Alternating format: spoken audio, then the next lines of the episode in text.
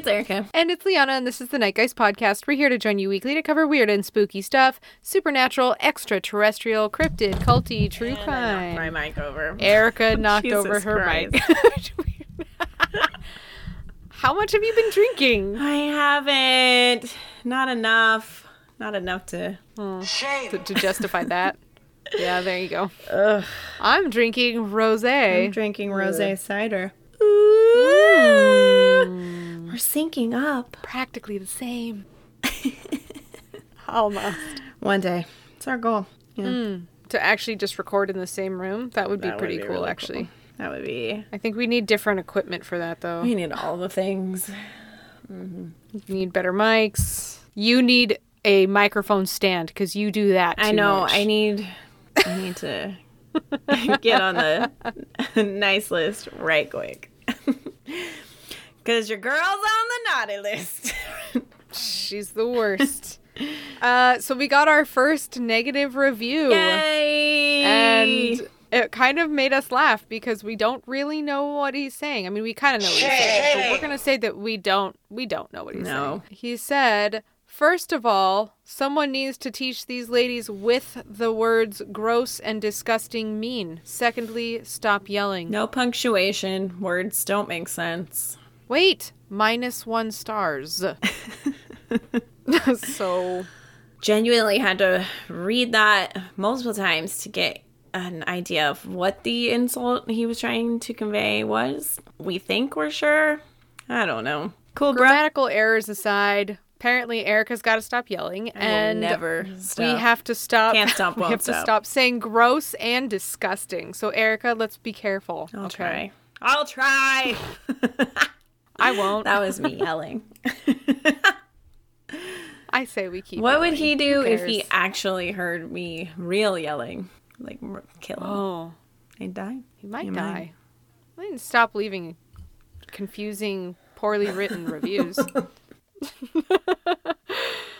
So do you have news? I do. Okay. All right. Oh, wait. No, wait. Nope. No, I don't. We have a shout out to make. We have a new patron. Yeah, we do. Oh, my God. Yay. Wait. Me too. Oh, damn it. New patron. Yay. Jordan, thank you for joining our church of Night Guys. It loves having you. Mwah. Yeah. Welcome. Yeah. I'm so excited. So, if you are interested in becoming a patron, you may also join. For $2 a month, you get access to all of our extra content, and we will send you a sticker. Or if you want to pay more, that's up to you. Go ahead. But you can find us. Just search for Night Guys Podcast on the Patreon website or on the app. And yeah, we have more than 20 extra episodes. So if you can't get enough of Erica and I yelling and saying gross and disgusting things and the words. And we also upload videos, and we're also making an erotic horror choose your own adventure novel. Yes, that you can help us write. Not only do we write this and you guys choose your own erotic horror adventure choices, we also videotape us performing this live. Mostly it's us laughing because we are too immature to read what we've written. I love it so much. I love this novel. I can't wait to print it up and put it in paperback. And then one day I'm going to shoot for hard copy. Oh! I was trying to double entendre. Stay in the vein of how we write that book. So, okay. Now you can go talk about news. Jordan, we love you. Thank you for joining. So much thank you. This one, I got this one again from my dad. He's all up on the weird news. I haven't read it yet because I wanted to save it. I really don't understand what it's going to be about. I'm very confused. Okay. The milk is nowhere to be found, reports husband staring directly at jug of milk. What? I know. It's weird. That's the title. What? Okay. The milk is absolutely nowhere to be found, declared local husband and father Jake Matgard. Local husband? What does that mean? Guys, Matgard Friday, as he stared directly at the jug of milk his wife had purchased and placed in the fridge not 4 hours before. So weird. Quote, though I search high and low in this refrigerator, the milk hides itself from me, he lamented. Like this. Quote, I've checked the drawers, the shelves, the door, and even the freezer, and it's just not here. Some ne'er-do-well has absconded with it, or else it was never here in the first place. What? When his wife called from the other room and told him it was right in the middle of the fridge, he chuckled. You always say that, but it's never where you think it is. If you're so smart, you come over here and see for yourself. I guarantee you will not find it, for it has vanished. Mackgard's wife then came into the kitchen while reading a book, opened the fridge, and grabbed the milk without looking, shoving it into Jake's hand before departing to solve some other desperate crisis. I could have sworn it wasn't there before, he called out sheepishly. That's the article? This isn't news? I think you just got trolled by your dad. He did. Like, big time. Can I just say, though, this gives me something to talk about. This literally happens all the time. Can someone actually describe this phenomenon for me? Like, why guys can't find things? Email us at nightguyspod@gmail.com. Why can't not find things? No, but why is that? I don't know. So many times. I always know where things are in our house. Me too. And if I can't find it, I know I'll find it. And then I do. Mm-hmm. Yes. But he doesn't ever. Well. Then I have to stand up and walk in the room and find it. Whatever. Heaven forbid you have to stand. Dude, all I do is stand. I know. I'm being a dick. You're like, I need a break. No break for me.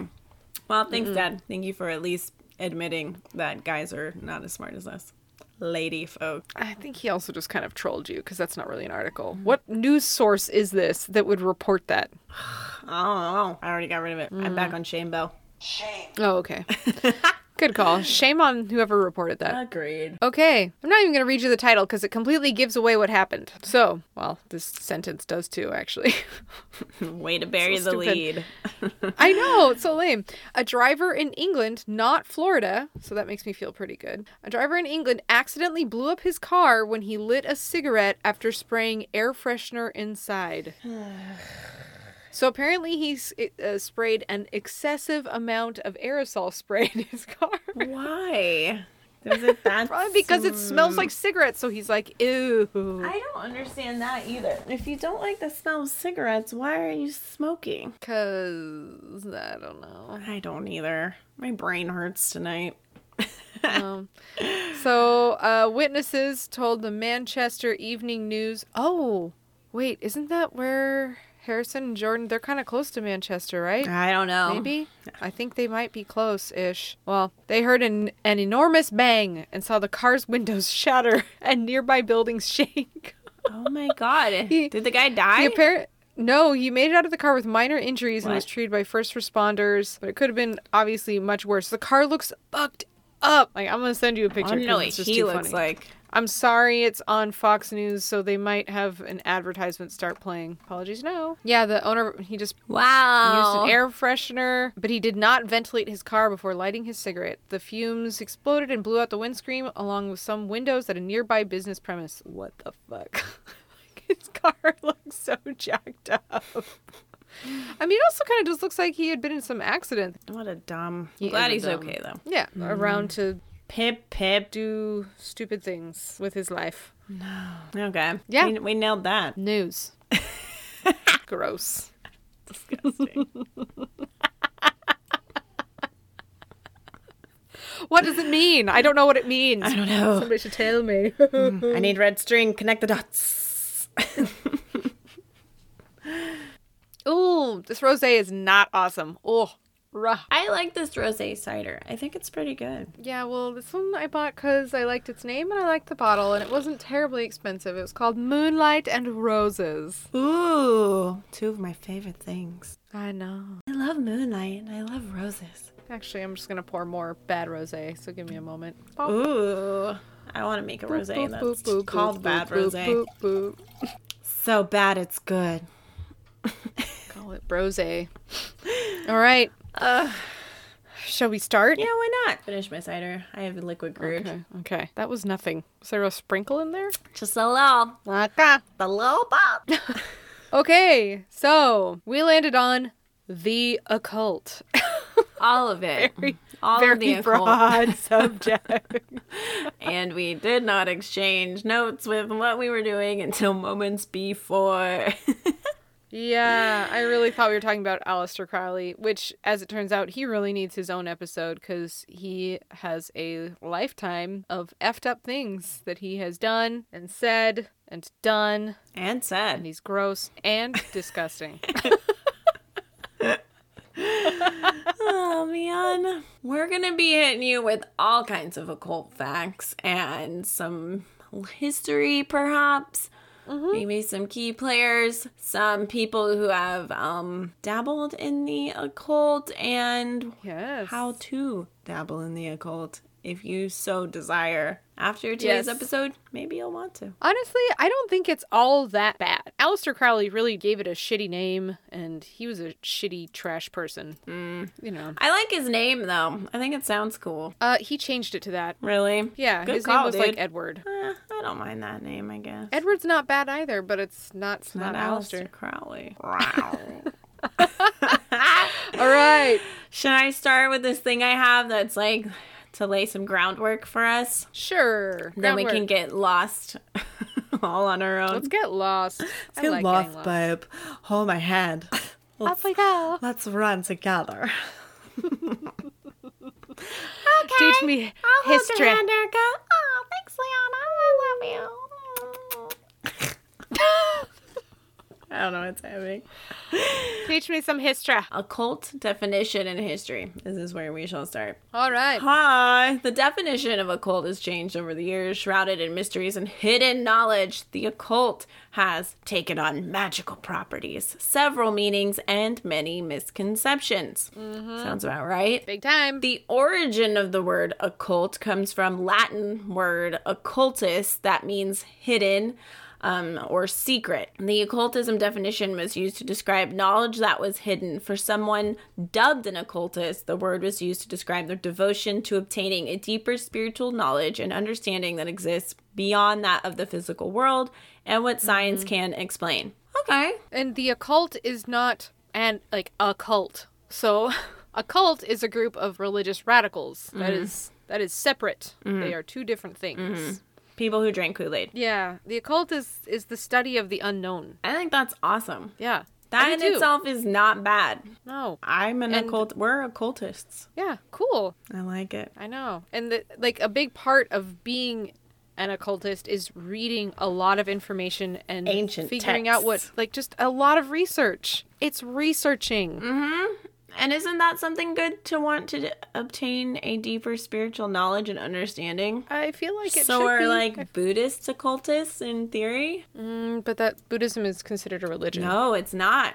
It's a spiritual practice. To Western people. Yeah, but it's not a religion. You can be a Christian Buddhist or a, I don't know, whatever you want, pagan Buddhist. Then yes. Why not? Yes. I'm into it. Yeah, so occultism is the study of occult practices, which includes but is not limited to magic, alchemy, extrasensory perception, astrology, spiritualism, religion, and even divination. I like that. Also, this is kind of interesting.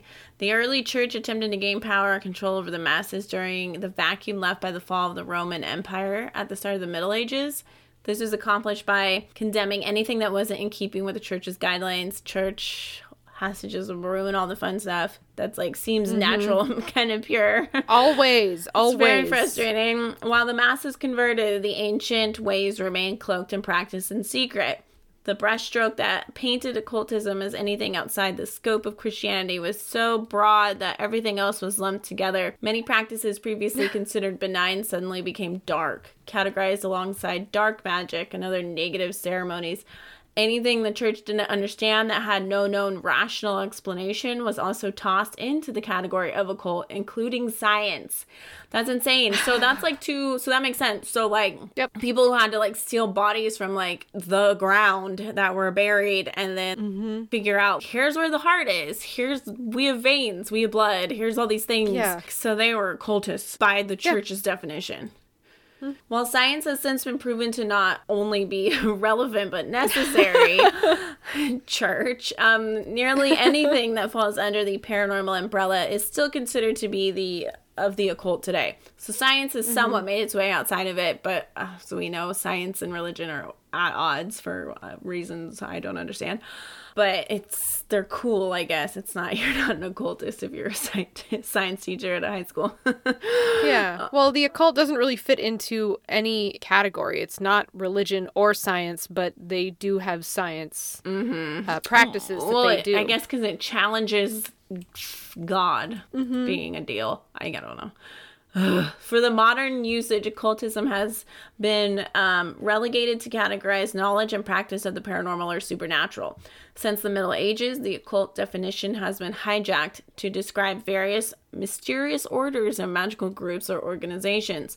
These all have one common denominator. They have a set of practices or rituals. They also teach members about the group's history, and in many instances, secret knowledge is shared along with the guiding philosophical spirituality that governs them. So if you have a secret group, you might be an occultist. If you have a goblet that everyone must drink out of at midnight when the moon is full, you might be an occultist. Or if you have a podcast where you believe and read and research all of these things. If you have a bell that you ring when you feel shame 3 times, you might be. Modern occultism remains defined by Christian values. Therefore, occultism refers to those engaged in the study of things considered to be occult. This includes magic, like you said, alchemy, psychic abilities, astrology, all the fun things, earth magic, which is like herbalists and any kind of form of divination. So lame. That's like everything fun, which is also kind of strange though, because like the Bible has like all kinds of occult stuff in it. Totally. Like necromancy, people rising straight up from the dead. Like, are you kidding? That's like some consider that like straight up dark that's magic. Like the darkest. That's darkest that shit, of the dark. That shit real dark. Real dark. It's dark. It's real dark. Everybody been doing, but real dark. And like, hello, people are walking on water, making bread, feed, and does some crazy ass magic. Multiplying those fish. I saw that loaf of bread. How you feeding everybody? You're a magician. I don't like it. Jesus was a wizard, everyone. Wizard Jesus. Does he need his own hat? He needs a hat and a wand. He needs a wand. He's kind of like more like Gandalf, I think. For real. He probably had, like, he's young staff. Gandalf before he had gray hair. He's Gandalf the young, not the gray. Gandalf the brunette. Oh, he can be like Radagast the Brown, but he's Gandalf the Brown. Jesus the Brown.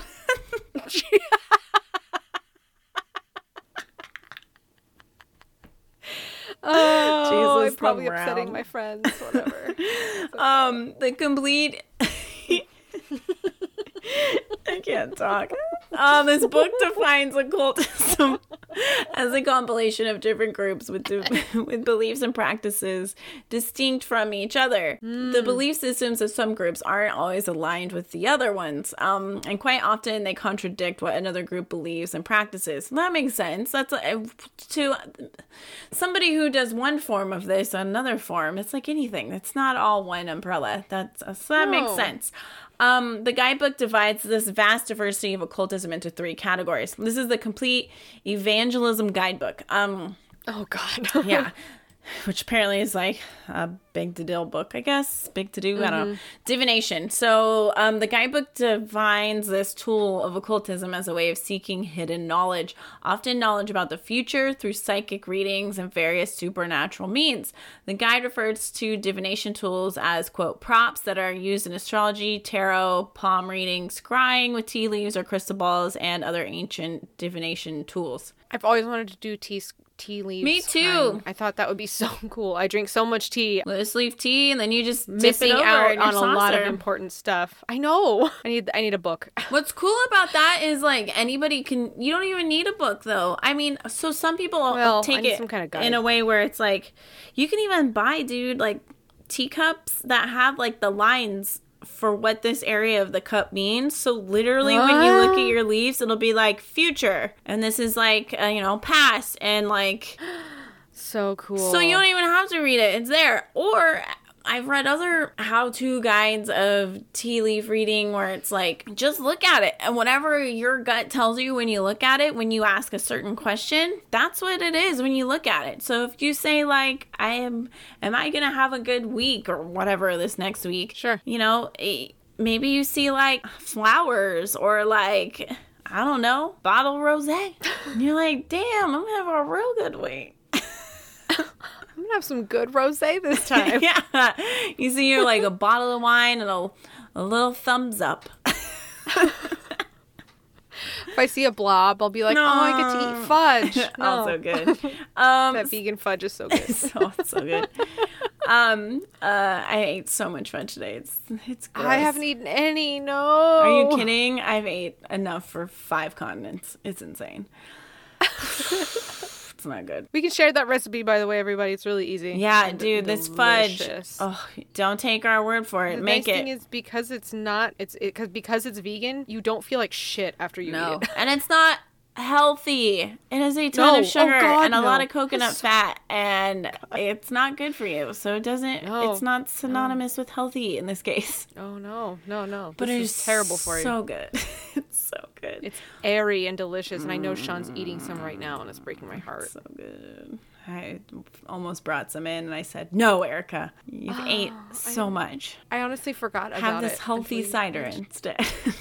And I said, yeah. I'll just drink my rosé and be sad. Okay, number 2 of like the main 3 practices or categories of the occult. Paganism. It's often referred to as neo-paganism to distinguish the growing revival that started in the 19th century of these ancient forms of worship. In the 60s, there was another revival of these practices that included animism, the belief that living things contain living spirits. This religion worships ancient deities, with the front runner being Mother Goddess or Mother Earth or Gaia. I dig that. I'm into the idea that there's a Mother Earth and like plants are cool, man. We're pissing her off. And like birds are like, yeah, tweet, tweet, bro. And I'm like, it's cool. What does that have to do? Okay. I'm into it. Okay. Spiritism is often called spiritualism. It is the belief that the living can communicate with the spirits of those who have died. This is done through the individual's own powers. Trance mediums, channeling, and seances are 3 ways that mediums can contact the dead. It is in an ancient form of occultism found in Greek, Egyptian, Roman, and other cultures. It has remained through modern times. Spiritualism was very prominent during the popularity of seances in the mid-1800s through the 1920s. Huge then. Lots of people were making a lot of cash. Like those 2 sisters, what were their names? Yes. And they were like, man, they had people eating out of the palm of their hand. They had it down to a science of like hitting the table and bells ringing in different areas and candles flickering. The Fox sisters. Yeah. They cashed in. Yeah. And then there are all those really cool photos of the like ectoplasm, all those like Victorian photos of like ghosts being there in seance rooms. So creepy looking. I think they're so cool. I love them. I want them to be real. It would make me love them even more. And then there are some common misconceptions about the occult. The occult, over the centuries, it's been around forever. Mm-hmm. Cole was clothed with a veil of evil and sinister misdoings. These became the biggest misconceptions of the true nature of occultism. Science was misunderstood during the Middle Ages and was therefore considered an occult practice. The science of chemical and elemental interaction between objects and substances simply wasn't understood, therefore magic! Spooky! Alchemists were considered to be witches or wizards attempting through magic to transform metals and other elements, which is nuts. So, like, if you froze water, were you a magician? I don't understand. Yeah, like, what happens when there's, like, a deep freeze? Yeah. Are they going to burn some women and be like, you're witches, you did this, you made alchemy happen? Yeah, I, like, don't understand. What? Ugh, I don't get it. Nature is a wizard. Wait. So people that, like, a blacksmith would be considered an alchemist. You would think, because he's melting things and reshaping it. Yeah. So I mean, what about, like, when people eat food and then they duty it out? Yeah, or you heat up, you alchemists? Toast bread. You toast bread and somehow you've transformed it. You are an alchemist. I don't understand. The church needs to revisit their rules. So alchemists, herbalists also were thought to practice earth magic. When natural elements were manipulated and transformed, they were considered objects of the occult. Mm-hmm. Perhaps the most contradictory aspect of the religious sect versus the occult sect was that both groups believed everything in the world had a touch of magic behind its very existence. Ah, I like that. That's happy. This also touches on what you said.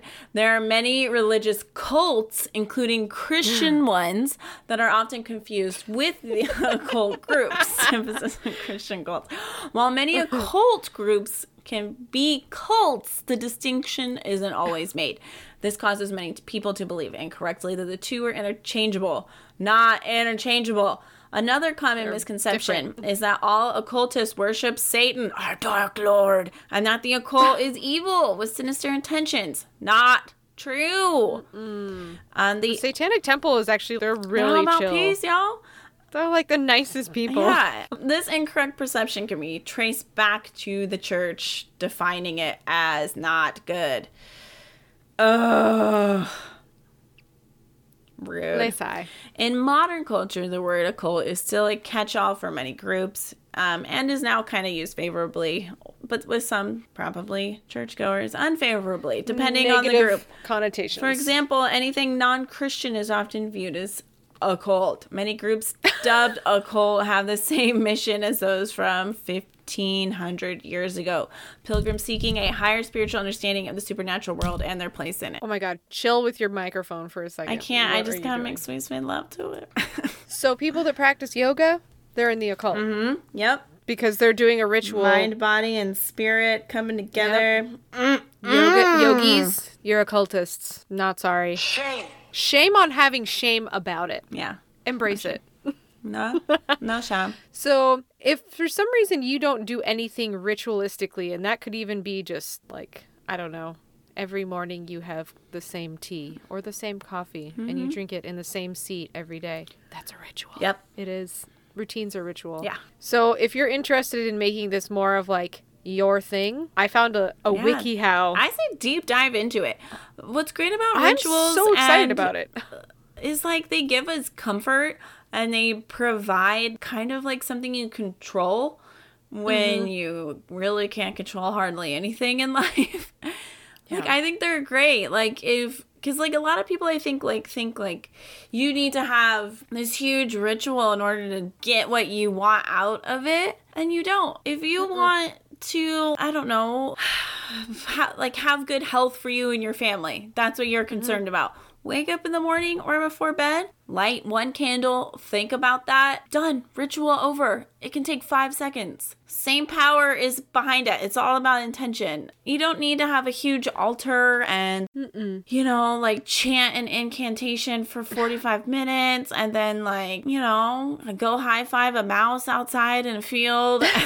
Like, tell the moon she looks super fly tonight. No, you don't need to do that. Light a candle. A lot of people are interested, but they don't really know how to start. So a big thing you want to think about is what is the reason for your practice? Because that's what you would call this thing. You'd call it your practice. Like, why do you want to pursue this one thing? They're not naive questions. They're fundamental questions for your path into the occult. And so I found a wiki how on how to use magic and enter the occult. And I wanted to go over it because the more that I was reading it, I was like, oh, this is all, it's all very basic and it's very attainable. Yeah. You can become like an occult master basically and read a million different books by, you know, famous occultists, but you can also just have a very basic, very personal practice. Yeah. So obviously first you would familiarize yourself. You know, you question the beliefs about the world around you. You want to keep your mind open to the, you know, new ideas, experiences, beliefs. So the whole point of the occult is to keep yourself open to new things. And they say that remember that the way that you think shapes your reality. So if you can keep an open, questioning mind, you'll be more receptive to messages from the spiritual world. And that's almost like, remember that book, The Secret? Mm-hmm. And they think they made a movie about it where it's like, you put it out there. Like, I want money, or I want good things in my life. I want to travel. Well, that's part of it. Like, The Secret is pretty much the occult. Yeah, no, you're totally right. You have to keep your mind open. You have to say, this is what I want. This is my path. This is my purpose for doing this. And that's where you start. And it's okay to change your beliefs once you get started because you become more aware of stuff. Yeah, and tailor it for you, not just what you initially heard or read. Yeah, once you've familiarized yourself with it, you know, you can focus on why you want to be part of the occult. So, you know, I need direction in my life because I hate my job. Like, okay. Or I need money. Or whatever. Usually it has to do with like money or love. But, you know, if you want to go a little deeper than that, that's okay too. But there are a lot of different ways that people participate in the occult, like you were saying. There's witchcraft, paganism, a bunch of other sects. Are you searching for peace or healing? Maybe you want to be more connected to the spiritual realm, like you want to speak with somebody who has passed, or you want to be more in tune with your tarot practice or something. Or maybe you want to harness inner powers, because that's a big part of the occult is actually having powers. Like Aleister Crowley, I'm sorry, that idiot was like, oh, I became invisible. I'm like, you weren't invisible. People just were ignoring the weirdo. So, like, sorry, I really don't like him. But once you know what you're looking for, that's when you'll be able to really hone what you're practicing. And bear in mind, oh, I can hear baby. She's quacking. Bear in mind that occult, maybe she's trying to become a duck. It's her ritual. Maybe that's her practice. Become a cat or a duck. I don't know. But bear in mind, occult practitioners are not interested, for the most part, in hurting or dominating others. Like, yeah, okay, Aleister Crowley was. Yeah. But he literally called himself the Beast. It's so gross. So, yeah. And a lot of people don't focus their magic on others or seeking revenge or something. Like, they're mostly focused on peace and healing. That's a really big thing. So if you've got some darkness in your life that you need help with, this actually might be very helpful. Totally. I mean, even the act of seeing like a therapist, like every Wednesday, that's like in its kind of a sense, it is a ritual. Like, I'm going to go here and I'm going to talk and I'm going to feel better. Yeah. Like, if you've got a good connection with your therapist, that's a ritual. Yeah. I mean, I love it. Also, tons of things in Catholicism are this. Like, we were kind of talking earlier. Yeah. I mean, you go to church and you light candles. Excuse me. And you pray for peace and healing. What? Eating the flesh of God and the blood. The cracker of God. I mean, really? You're supposedly, you're drinking figurative blood? Like, that is some fucking witchy, occulty stuff. That's some dark stuff. And I'm into it. Just call it what it is, though, guys. Just call it's an occult. So, the cool thing about this, about occult practices, is that there's a community. So you can find people that believe similar things, and you can learn more from your peers, because there are always people that are going to know more than you that are happy to teach you. And that's the cool thing, is that a lot of these people are really into helping other people open their minds. Love it. You can find internet groups. There are forums. There's like Facebook groups probably. But, you know, use caution. when meeting a new group of people, like, you know, if they meet in public, that's ideal. You know, if they start to be like, meet us in this abandoned building, obviously don't go there. Mm-mm. Be smart when you meet new people, always. The internet has opened up a lot of doorways to scaries. Not just occult scaries. I'm talking just people in general really suck. The Aleister Crowleys of the world. The Ted Bundys and the Ed Gaines and... Then, of course, read books and texts. The internet is a fabulous resource, but there's also so many cool stores. Like, my favorite store is the Psychic Eye Bookshop in Torrance. It's down here. It is the coolest store. I love it. There are so many magic stores, not like do tricks magic, but there are just stores that sell books and tarot cards and crystals and herbs, and they're so friendly and they want to help you. I love that. They want to help you research, like, if you're like, I'm kind of looking for bleh, and they'll be like, oh, well, try all these different things, and they're very friendly. Love. So definitely read texts. There are so many books. I mean, you can read books that even shitbag Crowley wrote. So, I mean, if that's your thing, cool. I'm sorry, I really hate him.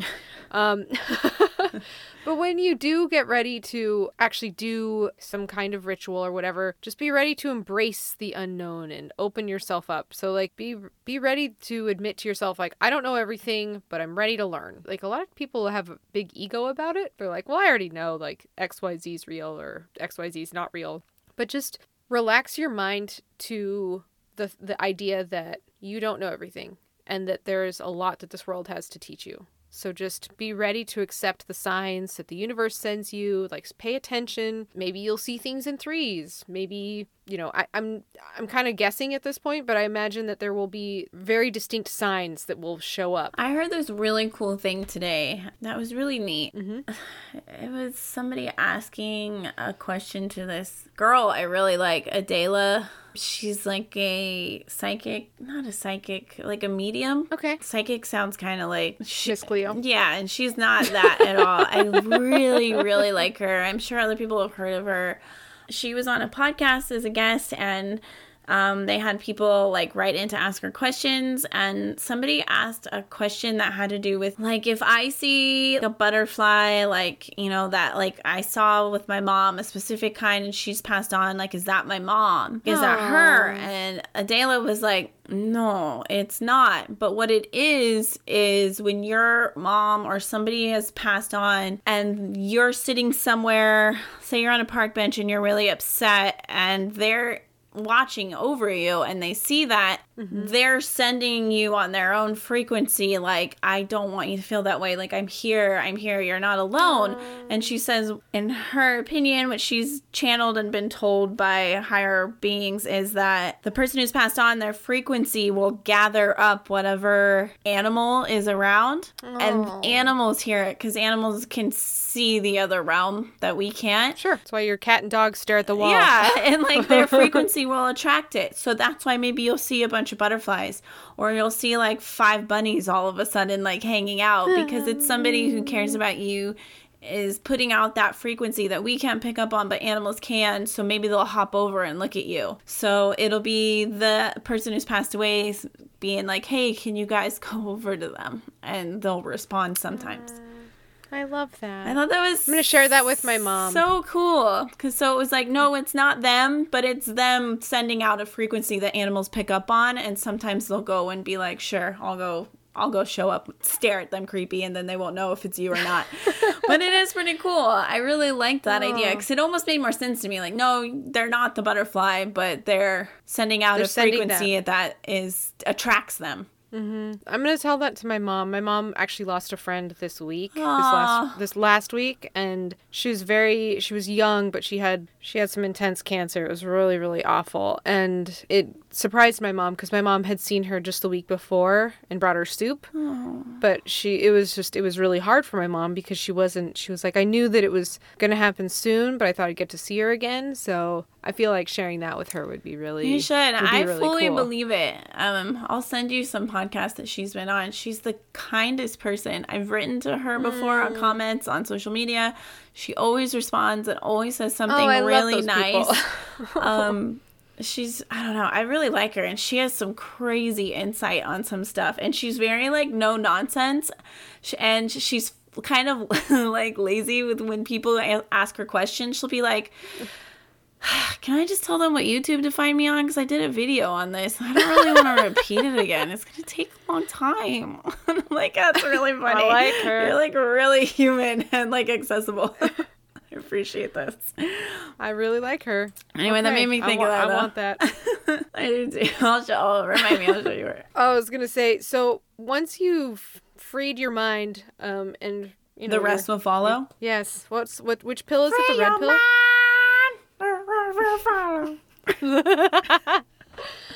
I don't know what pill it was, red or blue. I don't remember. I think like take both. Just trip balls.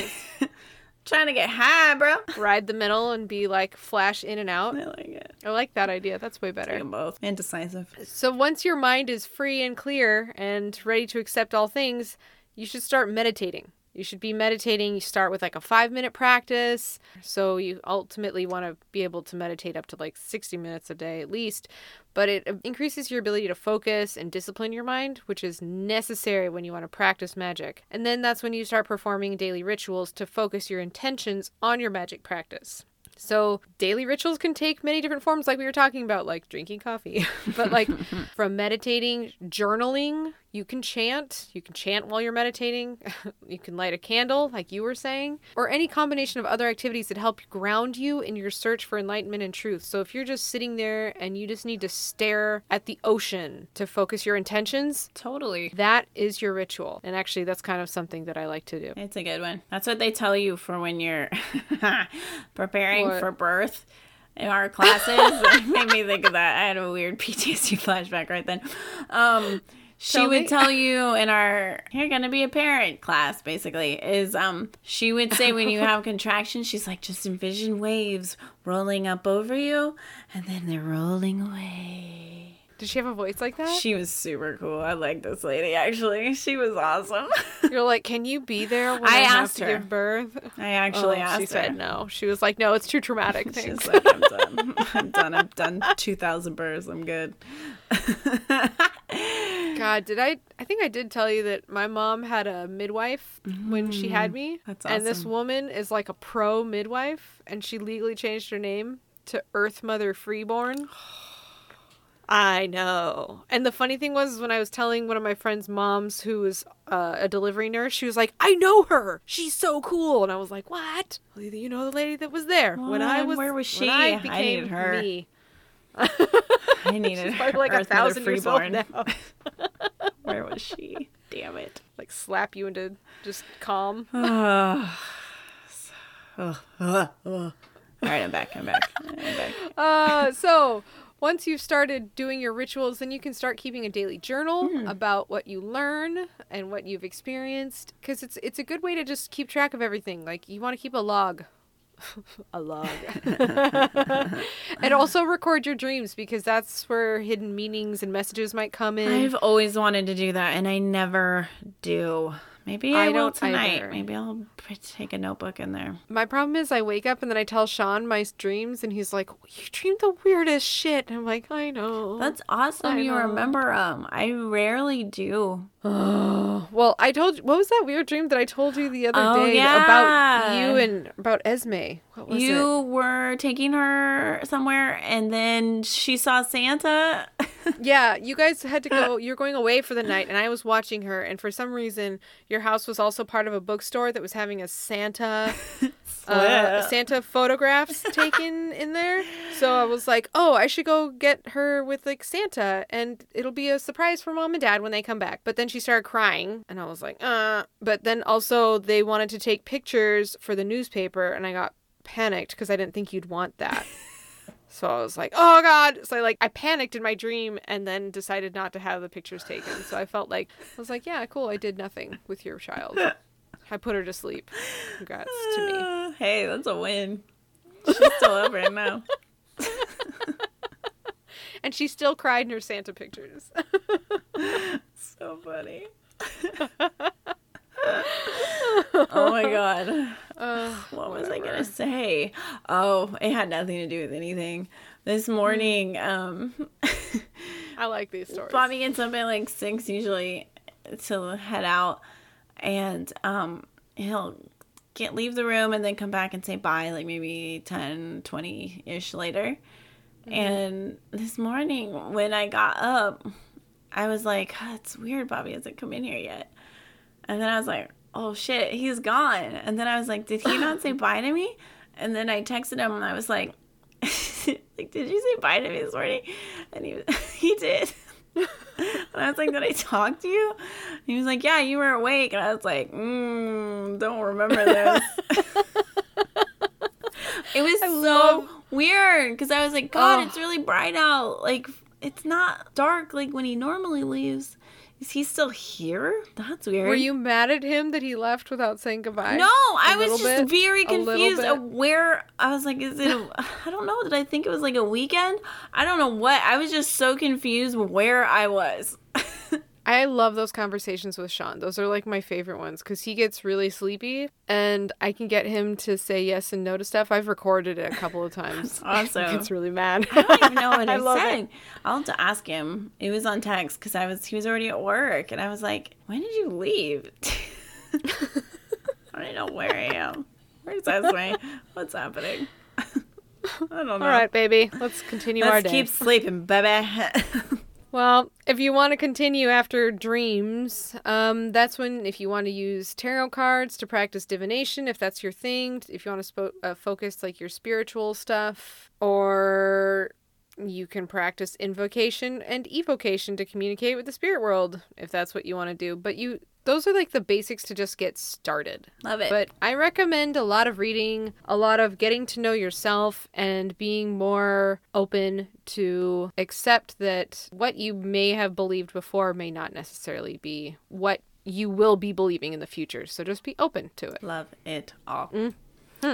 I was going to talk about some of the most influential players of the occult, but I don't know if I'm going to. That could be its own episode. I know. I think instead, since like where this episode is kind of taking us, I think it would be more fun to kind of even go farther into different practices. Yes, please. Because these are fun. Seances that we talked about. Oh.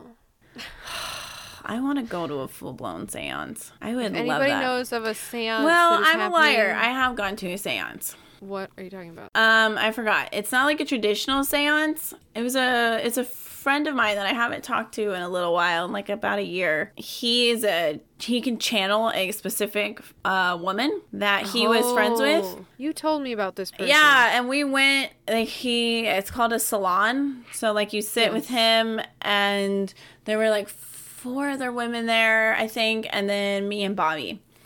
And it was nuts. Like, he sat down, he explained what would happen, he explained who the lady was that he was channeling, how he knew her, and how he began his, like, kind of paranormal relationship with her. She's, like, an older woman who can speak Yiddish, and that's how he proved to his friend, who it was her grandmother, that he was actually channeling her because he didn't know how to speak Yiddish, and then he started speaking it when he was her. Whoa. Eee. And it was really crazy. When he sat down, like, he put all these pillows behind him, and he's like, so I'm doing this because when I channel and become her, she still likes all the pillows behind her back like she used to. Aww. And it was weird. We didn't know what to think because I knew him a certain way, like, as a 9-to-5, like, office cubicle job. And then I'm here doing this with him, and I was like, what? I don't know what to believe. And he is one of the kindest people. Like, he's so sweet. Goes sings in like a church choir. Like, wow, he's really cool. And when he channeled her, his whole body language changed. He gave us some like really like kind of overview, like life, like insight, which was cool. Bobby didn't have any questions, and that kind of made her, when she was him, like smile and smirk at him, which I thought was really funny because Bobby's like, I don't want any attention on me right now. I just kind of want to take this all in. This is a lot. Just fine. And like me, who's like, I have a list of 300 questions. Let's begin. She's like, I don't want to talk to you anymore. One of the things that was really fun is she said she would, if we wanted to, she would tell us how many people. No, somebody said something like, how many, do I have anybody watching over me? And she said, yeah, you have like 30 something people. And the lady started cracking up. She's like, that seems appropriate. I'm a mess. And then I was like, what? You can tell that? I'm like, hello, do I have any? And she said something like 4. And I was like, why she get 30? How long? Maybe because she has a giant extended family.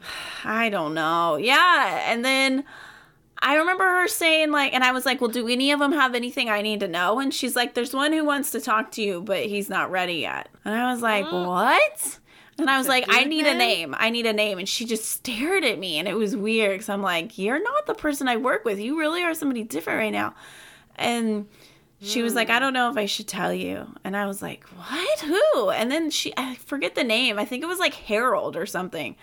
And I was like, I don't know anyone named that. And she's like, that's all he wants you to know. Ew, I don't like the name Harold. That makes me think of the Scary Stories story where Harold is the name of like a scarecrow. Ooh. But it like comes alive. It's disgusting looking. Actually, hold on. I'm looking at the book right now. Are you talking about Scary Stories to Tell in the Dark? Like that guy? No, I'm talking like the Scary Stories. Yeah, that one. Well. He's cool. Whatever. But do you remember who Harold was? He was the scary looking yuck. Probably. I don't know. We should go to a seance. We should look one up. I would love that. Maybe we can do one with your friend. I would love that. Would he be willing to do another one? Probably. I can find out. That's how he makes his money now. He left a really good job and does this now. Wow. Good for him. That's so cool. That's pretty cool. That's got to be taxing on your body. Yeah, he only does it a few days a week. Yeah. Yeah. Another practice, which is kind of cool, and I've never really gotten into symbolism. Oh, yeah, yeah. I don't know. Maybe we are into it. We just don't realize it. So it carries a lot of meaning, whether to connect us to hidden worlds or to awaken things that are unconscious. The pentagram, one of the more popular symbols in our culture, has a rich history that dates back to ancient Babylon. The star represents the pattern that Venus seemingly made in the sky, as well as various beliefs, and has evolved to mean different things to different people. Sigils are basically signatures of various deities, other angels, or demons. They are inscribed to manifest certain properties of those entities. This is one way that practitioners reach out to those powers for guidance or strength. So, like, so a sigil can be, because, like, you can, like, make a sigil and then burn it. Isn't that, like, part of, like, a spell, usually? I think so, but given that I've never performed a spell, I'm not going to act like I know. I don't want to be like, yes. I mean, and even like, so right now where winter solstice is coming, so that's when you could, you know, like Mother Earth is like officially dead. Or sleeping. Yep, and she's like going to start to wake back up as days begin to get not as long and dark, and they get shorter and brighter. Just happy. I like that. Pause for a second. Hold on. Yep. Harold. That's a picture of him. I like him. That's all I can think of when you say Harold is this disgusting, dead-looking human. Maybe it's him. A scarecrow. Oh, you okay, Pumpkin? Oh, the resident demon is coughing up demons. Coughing up more demons. Yeah. His ritual went poorly. It did. Then there's Baphomet, one of the best known occult symbols, which dates to heresy and witchcraft trials in medieval times. It started with the order in 1118 and served as a protective symbol for Christians when traveling in the Middle East. Baphomet is the well-known goat with the pentagram on his head. Once the order... Hold on, wait. Rewind. Say what you just said again. Which part? The well-known goat with the pentagram on his head. Before that, the sentence right before that. It started with the order and served as a protective symbol for Christians when traveling in the Middle East. That's the part that I'm like... Yep. And you know that they're... And it's so funny because I'm sure that once it was adopted by people that didn't believe everything that the church believes, they were like, no, evil, it's bad, bad. Bed wrong. Once the order and the various Christian groups which subscribed to Baphomet became large enough to be considered a political threat to the church, the symbol changed hands and was banned from the church through a series of political maneuvers. In time, the symbol became one of torture at the hands of the church, which was administered to heretics. Isn't that crazy? He's like, why can't I still be good? Well, the pentagram isn't bad. It's only bad when it's inverted. Yep. Pentagram's like salt circle. It's like safe. It's like an evil eye. Like it's base. Not evil. It like shuns evil. They're not bad talismans. They're fine. Yeah, people wear them because they need protection. Yeah, like it's not bad. In fact, I'm kind of tempted to get one myself. So which one? Oh, a pentagram. Oh, do it. I have none. I have an evil eye ring that I always wear. I do know that. Makes me feel better. My mom got it. Thanks, Mom. Oh, thanks, Mom. So this one I really wanted to talk about because it's called Necro Pants. What? Are they dead pants? I keep thinking I misread it, and it's not. It's Necro Pants. No. It's an extremely odd bit of cultism stemming from Iceland. They consist of the skin of the legs and feet of the dead and are worn by the living. That was a lot darker than I thought. I don't know why I thought it would be. Necro pants. Oh my God. It got so dark so fast. In fact, the Icelandic people in the 17th century were infatuated with rituals using the bodies of the dead, taking ribs here, skin from sheep there, and mixing it all together in these nightmarish hodgepodge creatures that are left over to mortify us today. When it came to necropants, a sorcerer had to get permission to use that person's skin as pants in order for it to be the right thing to do.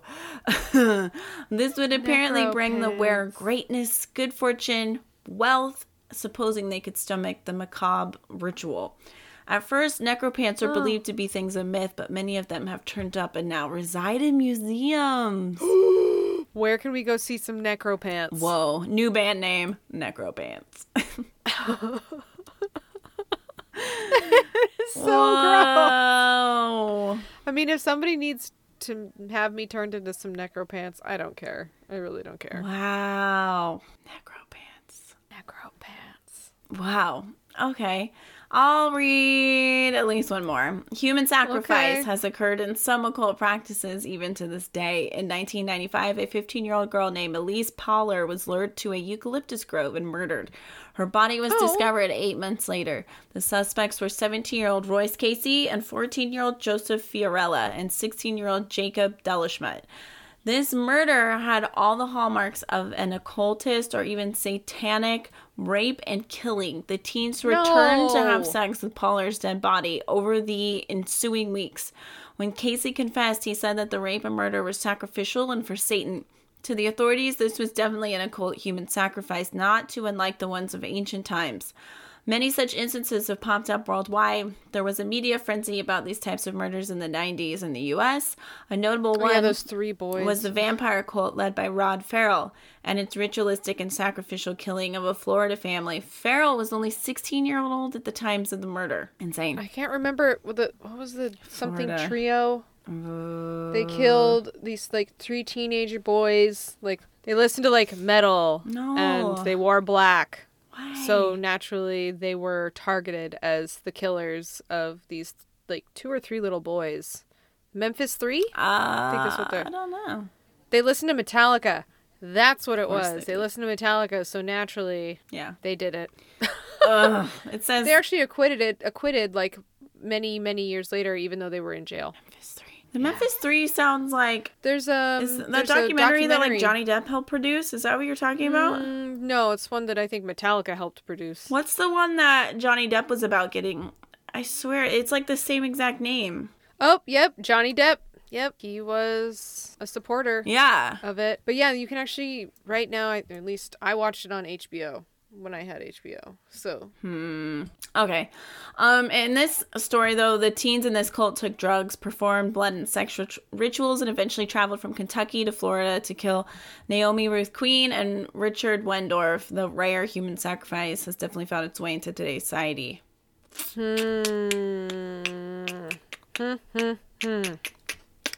That's sad. Yeah, not good. It's sad because that's not the majority of occult practices. Mm-mm. And it's so stupid because people are so scared of it, and yet there are Christians that go and shoot up synagogues and mosques and places, and it's like, that happens a lot more often than human sacrifices, and they kill... For real. A lot more people. I mean, it's all terrible. I'm not saying that, like, one is somehow better than the other, but it's... No one is free of guilt. No. So don't just blanket be scared of something that is different. I have something else to add. I don't know where we're ending on this, but if you... Do you... Wherever you feel like. I don't care. Go for it. I don't have anything else. Okay. Then we shall end on my favorite thing. Oh, not necropantalones.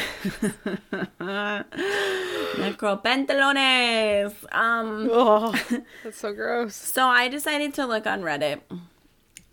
Your favorite. And I found a thread called Any Real Cult Stories. They said, I've always been very skeptical of most things occult. I've had one or two paranormal experiences, but not enough to be fully convinced. Does anyone here have any real stories they would like to share? I'm in. Yes. I also want to know what their one or two paranormal stories are that happened. Yeah. Don't tease me with that. I haven't pre-read any of these, so we'll just see what happens. Is one at least short? Yeah. Oh, okay. This one's not bad. Let's see if this has to do with the occult and if they stayed on topic. This is from someone who deleted their name. When I was younger, my grandfather came to me in a dream and told me he died. We later found out he died the night of my dream. 2 weeks later, freaked my whole family out. Oh my God. In general, my family has very strong psychic moments like that, but they're devout Christians, so they just say they're visions from God. Gosh. I never believed in God or Christianity, yet I always had random psychic moments. Many years I was an atheist. I gave it up recently because I've far too many spiritual experiences like premonition, strong, very accurate intuition, seeing friends and family who died come and tell me they've died, etc. Oh, that's creepy. I would not like that to happen, where they're like, I died, and you're like, no. Oh my God, I'm into it. I want it. No, I don't. Come. I'm a strong skeptic myself, and I know people love to say spiritual experiences are the result of mental illness or strong delusions, but no mental illness should be able to allow me and others to have such strong premonitions. The thing with spirituality is there's no way to prove it to someone without them being there when it happens. I could tell you the story of how my grandpa told me he died and had my entire family come and back me up. But that's not hard evidence, and religious zealots love backing up stories like this, so I can't convince you of anything. I believe one day science will prove why these things happen. I mean, animals can successfully predict natural disasters before they happen. They can sense when their humans are in danger, even if they're not around. So why is it far-fetched humans can't do the same? Interesting. That's a fair question. Here we go. Also on the topic of science, we still don't know how or why bees fly. We have no true understanding of gravity, and don't even get me started on atoms.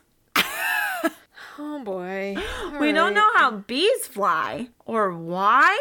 I think we know why they fly, because they need to pollinate shit. Oh, my God. Why. And their anatomy dictates it so. What? They took that in an interesting place that kind of made them a little less valid in my mind. What is happening?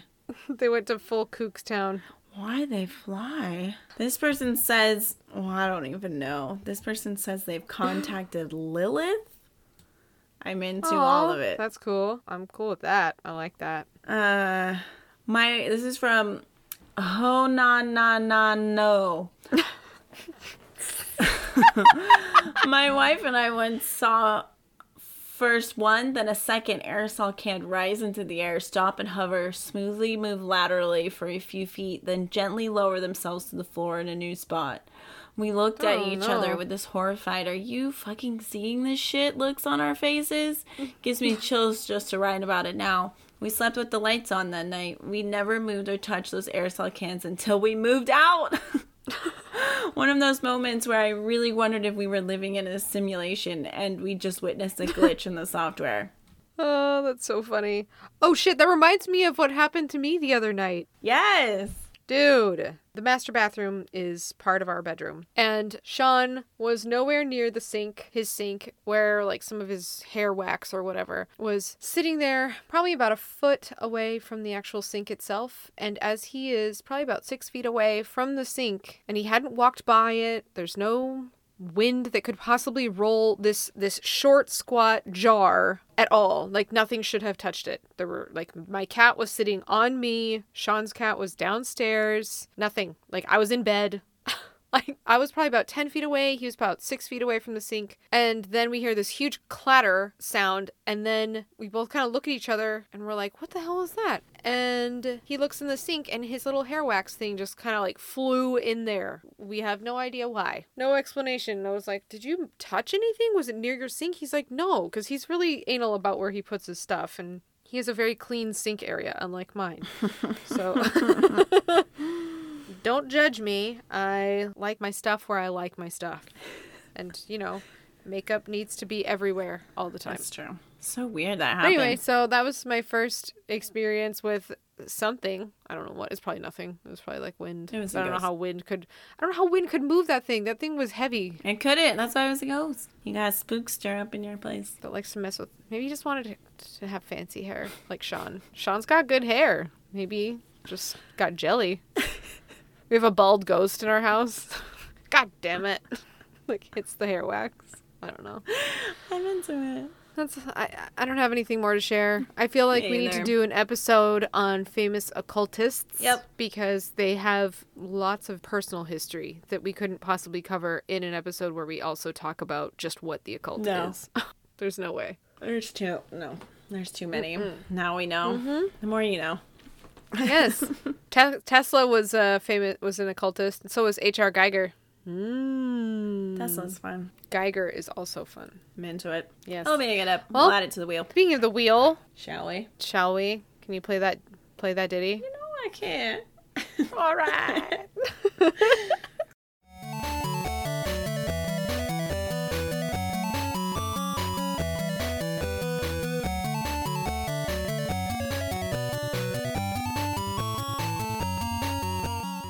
Oh, wow. Okay, I forget what this one was, but we're doing it. Plum Island. Merry Christmas to me, Plum Island. Oh, my gosh.